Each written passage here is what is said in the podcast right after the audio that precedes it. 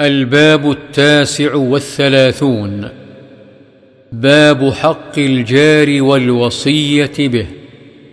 وعن ابن عمر وعائشة رضي الله عنهما قال قال رسول الله صلى الله عليه وسلم ما زال جبريل يوصيني بالجار حتى ظننت أنه سيورثه. متفق عليه.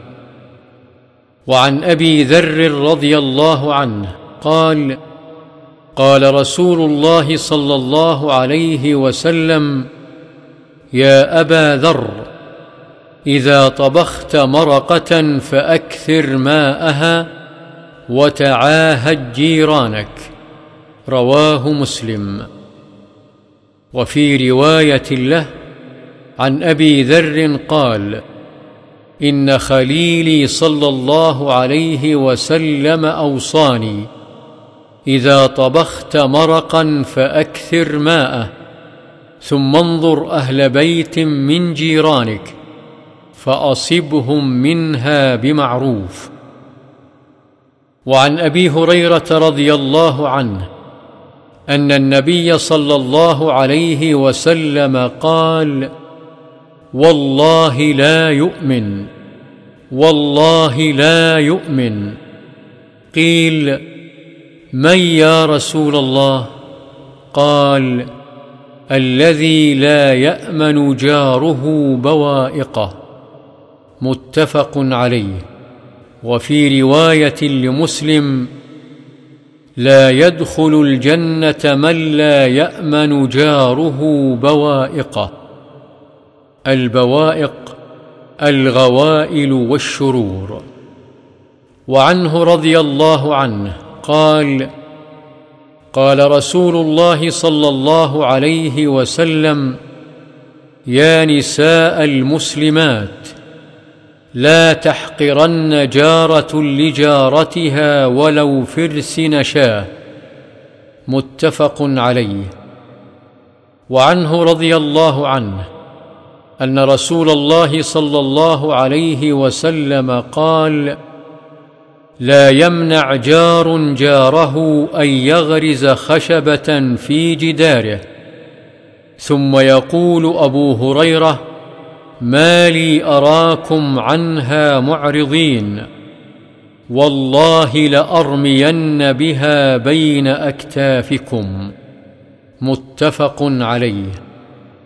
روي خشبه بالإضافة والجمع وروي خشبة بالتنوين على الإفراد وقوله ما لي أراكم عنها معرضين يعني عن هذه السنة وعنه رضي الله عنه أن رسول الله صلى الله عليه وسلم قال من كان يؤمن بالله واليوم الآخر فلا يؤذ جاره. ومن كان يؤمن بالله واليوم الآخر فليكرم ضيفه. ومن كان يؤمن بالله واليوم الآخر فليقل خيرا أو ليسكت. متفق عليه.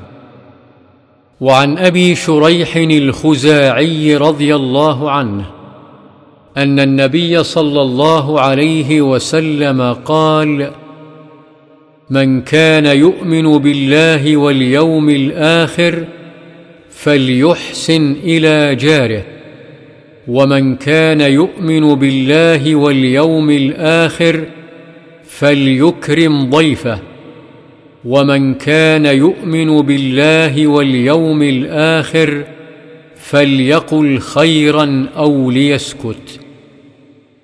رواه مسلم بهذا اللفظ وروى البخاري بعضه.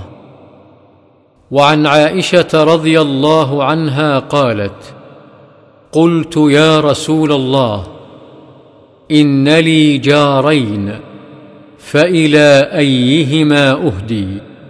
قال إلى أقربهما منك بابا رواه البخاري.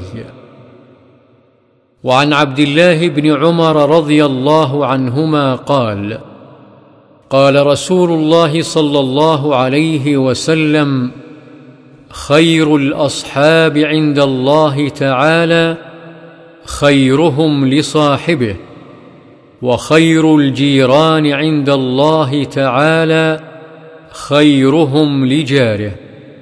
رواه الترمذي وقال حديث حسن.